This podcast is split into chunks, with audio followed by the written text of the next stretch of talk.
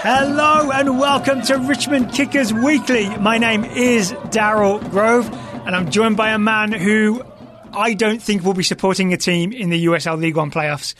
His name is Taylor Rockwell. I mean, I'll be supporting Forward Madison because I enjoyed meeting their fans and uh, enjoyed watching them play. Uh, I take your point, though, that I will probably not be supporting the Richmond Kickers in the playoffs Yep. since it seems very unlikely, if Yeah. not mathematically impossible, that they will be in the playoffs. So mathematically, Hmm, mathematically. it's still it's still possible numerically, but it's just so unlikely, right? Yes. It's so unlikely. Four games left that the Kickers will overtake what four other teams Well, to make the top four. It's unlikely because that requires everybody else to lose games and drop points, but Yeah. it's, it's also still Or to looking at cease it operation, have no more. Yes. we need a bunch of teams to fold. really, really fast. yeah, but it's it's also unlikely because it still is incumbent upon the Kickers to pick up four wins in a row, which Yeah. is not a thing I think they're capable of doing. It's not what it's not what has happened recently. No. Yeah.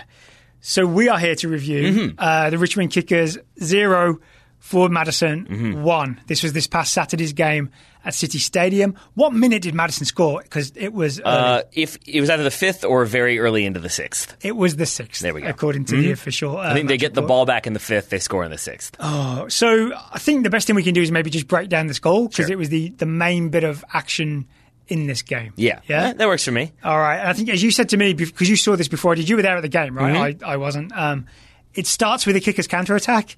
It ends with a forward Madison goal. It does. Can I can I pause there to go back a little bit to say that uh, we had David Bulow on last week, Richmond Kickers head coach. One of the things I, I wanted to ask him about, but we sort of ran out of time, was about the Kickers having problems early. Yeah. And I have been aware of that because I tend to get there right around kickoff.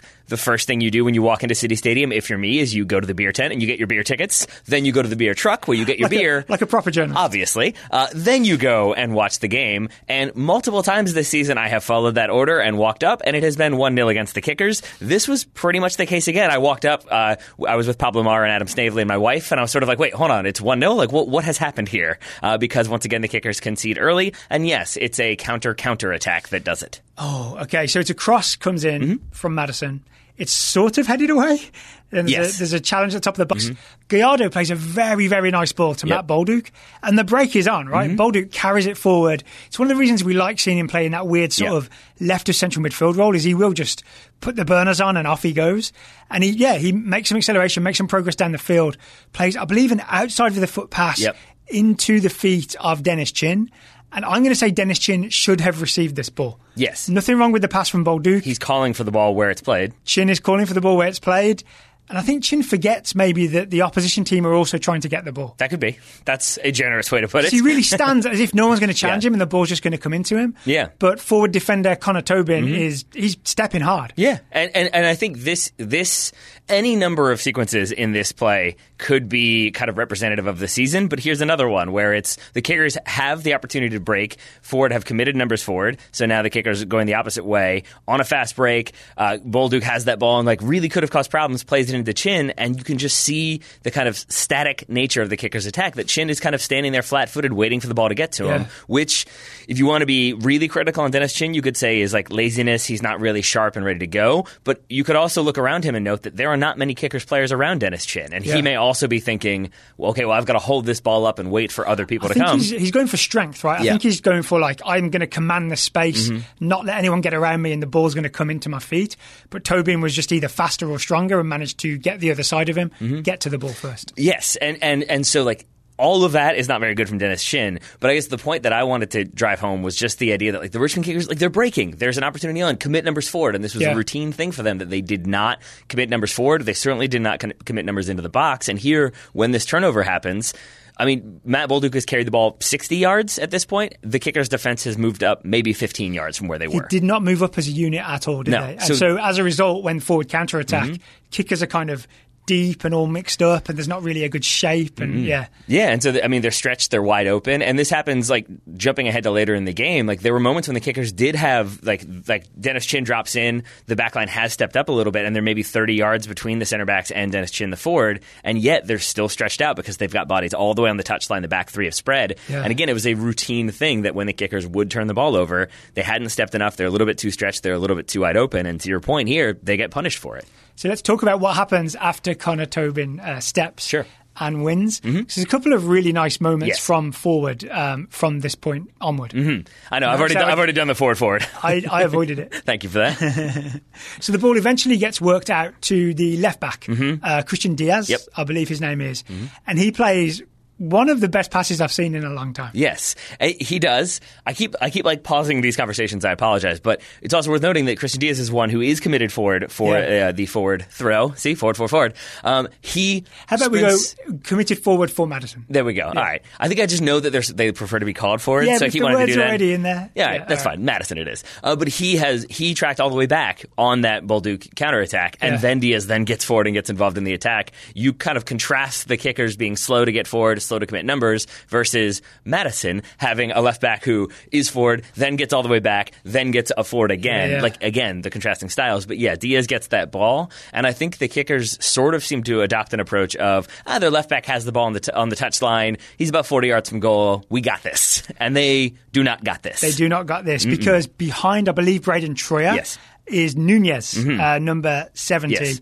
And Christian Diaz manages to thread a pass that takes out four kickers players. If we did the German packing stat, it would be plus four. Mm-hmm. Yep. Takes out pass. four players to find the feet of Nunez, so, sort of at the uh, diagonal top of the box. Really dangerous position for an attacker to have the ball. It certainly is. And, and Nunez, to his credit, has sort of drifted interior, has gotten behind Braden Troyer, has done the very smart thing of got into good position, but then also not drawn attention to himself. Yeah. I think it is a it is a very good pass, and I think for the kickers, maybe they think, oh, that's not on. There's no way that ball is coming. And then when it gets there, now all the like two different waves of defenders for the kickers have been taken out of the play Yeah. with one pass. So it's a great pass, and it's great awareness from Nunez as well. But there's still one more kicker's mistake Mm-hmm. to come. Yes. because the eventual goal scorer, Danny Tenorio, he gets on the end of a Nunez cross, I guess you could Yes. Mm-hmm. call it, right?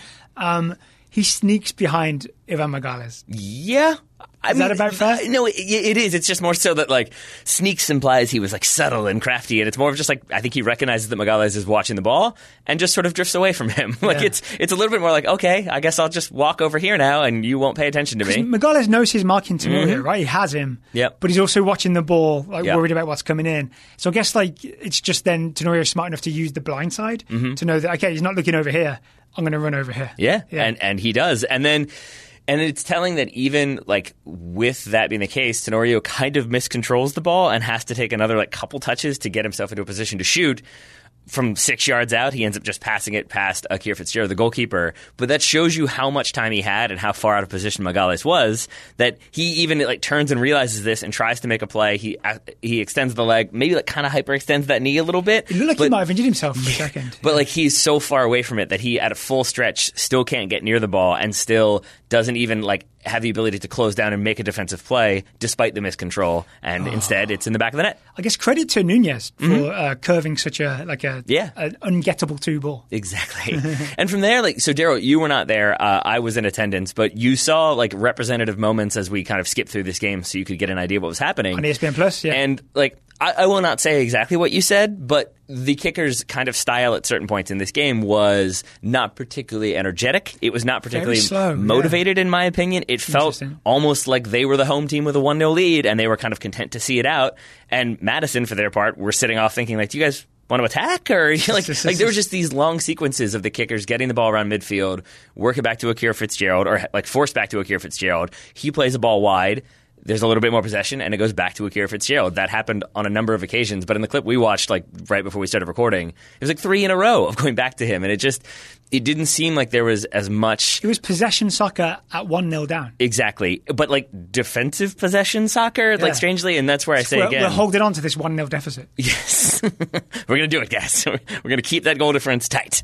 Um, because even when the kickers would get into good attacking positions or decent attacking positions, it still seemed like there was not a lot of uh, fluidity to the attack. And in the end, it would be kind of balls into the box, like hopeful balls into the box or to the top of the box that maybe you get a Dennis Chin shot f- that's contested from a little bit of distance or a Yeah. shot from farther out that the keeper spills, but then has time to get on the end of and cover because you're shooting from distance with nobody crashing the box. You just did not see the urgency from the kickers that you absolutely saw from the Madison players. And it's that lack of urgency that is going to mean no playoffs. Correct. Mm-hmm. So I have the actual standings in front of me. Kickers are ninth out of 10 teams, right? They have now played the same amount of games as more or less everybody. So, Mm-hmm. like, Toronto FC2 are ahead of the Kickers in eighth place by a point. Yeah. Right? The, and then uh, FC Tucson, Chattanooga, South Georgia, all those teams are ahead of the Kickers before you even get to the playoff line. So even though it is mathematically possible with what, 28 points, um, and then 36 points currently is what Madison are on in the final playoff spot, and uh, four games to go. So 12 points to be made up.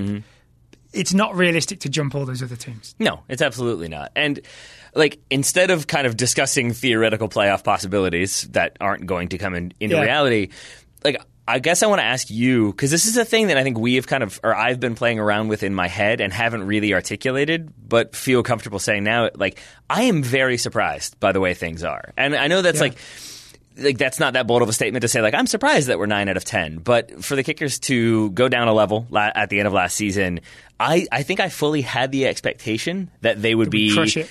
Near the top of the table if not challenging for like the regular season title for winning the shield or something like that Yeah. but I don't know and I guess I'm going to ask you if that was maybe just me being like like idealistic and like oh you know they're dropping down they're still going to have the talent they have got the structure all these kind of teams are coming up or don't exist so they should be able to do it and I'm wondering like was that an unfair perspective Yeah, well, I think actually the thing in hindsight is they dropped down a division, but then most of the players left. True. Right, so only so many players that were USL champion. I mean, we struggled in the championship, right? But only so many players that were in the USL championship. Uh, like essentially, what uh, Shanosky, Troyer, Bolduc was with us at some point. Um, only so many of those guys came back. Right. right. So it's not as if we have a former championship team in League One. The team dropped down and then was rebuilt for League One. Yeah, yeah, oh yeah, I get that. You know and, that and that makes sense. But also, I, I didn't think a lot of the players from last season deserved to be back or Fair were good enough, enough yeah, to yeah. be back. And like I, I Someone like Gallardo's an upgrade on players Cer- we had last season. Yeah. Absolutely, and like there's been much more of a, a fan focus, and, and players go over and you know talk to like sign autographs and talk to people after the Yeah. game more than they did last season or the season before. Players go and celebrate with the Red Army, so all of that like I think is positive and shows that there's been more of a focus on you know bringing the crowd in, making people Yeah. feel uh, welcome and important. But it's still like I think it was just the overall structure and the fact the kickers have been around for so long. They've got new ownership. It just seemed like you've got the kind of long history combined with the new ownership. To me, it felt like okay, they're going to build on this. It's going to be a really exciting season. And I think for whatever reason, maybe it's just because uh, Madison brought so many fans uh, from Wisconsin, Yeah. from North Carolina, from Florida. Somebody flew up from Florida. Uh, like it's just. It, I think it was a very eye You're, having- you're having some Forward Madison jealousy. Is that what you're saying? Um, yes, I, Yeah. to be honest, but I I think get it. I think a lot of teams are because they're such a unique team. Mm-hmm. Like the way that they've managed to embrace irony as Yep. their sort of like identity Mm-hmm. in a way that still feels serious, I think is it's walking a very fine line, and Yep. the, the marketing people are very skillful at doing it. I also think it's not possible to replicate it because then you'll just be like Madison Light. You Yes, know what I'm saying? yeah. So I think it is almost worth being jealous of them because they're the one team that managed to pull this off. So- when, when they announced the astonishingly shiny Cup of Yeah, World that was amazing. for the games against I want to say Milwaukee, Mm-hmm. um, then uh, uh, like, no one else has ever done that No. before, right? And and probably if if someone else does it again, it will feel like a knockoff of what Forward are doing. It will, but that's to some extent fan culture, and like Yeah. I absolutely I, I enjoyed meeting everybody I met uh, that was supporting Forward on the weekend. Um, but, but I guess I also mean that I think I had this idea that like again, longstanding team who kind of know how to operate that gives you a leg up, Yeah. and for a team like Forward to come in, so many of these teams who Oh, did and not exist be non-existent, and then be in fourth place, and Yeah. and yet be causing problems for teams that it just was sort of a moment of like ah like this is maybe things are not as good as I thought. And and it's just it was a it was an eye opening moment. And I think that's why I am more kind of like defeated, more uh, like frustrated by this result than I think I've than I've been by most others, including games when the kickers were absolutely blown out of the water. I think it's good because even though mathematically it isn't, this feels like the end of any possible. Yeah, that's probably it. Uh, positive end to the season. Yes. right? The, the only very small positive we could take is that uh, uh, so two away games, Mm-hmm. away to Tucson this weekend, away to Chattanooga Red Wolves the weekend after. The final two games are against at home are against Toronto FC two and Orlando City B. It really feels like at this point those are the winnable games for the Mm-hmm. kickers. So we could just build off of beating the other lower teams. Yeah, is that building off though? Like, I is, mean, is it is would that be a, way? few more points to end the season. I think I, we had this conversation sort of off air, but like, straws but Tom. to continue it, like I like, but that doesn't. That's almost like a fake narrative at that point because it's like, yeah, if you lose the the next two away and then you win those two at home against the other two worst, like or two of the three worst teams in the league. Like I don't like the idea, like oh, but we're building on it for next season. Like that almost feels like a thing that people would try to do, and it's more of a like no, no, no, no, no. Like there's nothing to be built on. This season has not been good enough, and the soccer has not been fun a lot of the time. So I do feel like things need to change to get it right next season, and I, I just don't want it to be packaged as a. But we did win those last two, so things are moving in the right direction or anything like that. I just I would much prefer it to be, you know, I want like this season has not been good enough, uh, but it will be better next year, and that's what we're going to work towards. Well, fingers crossed for next year. Yeah. Um, the one group that sort of kept the faith and kept singing Mm-hmm. Yep. um, all throughout Saturday was the Red Army. certainly did. So, as per usual, let's have the Red Army play us out.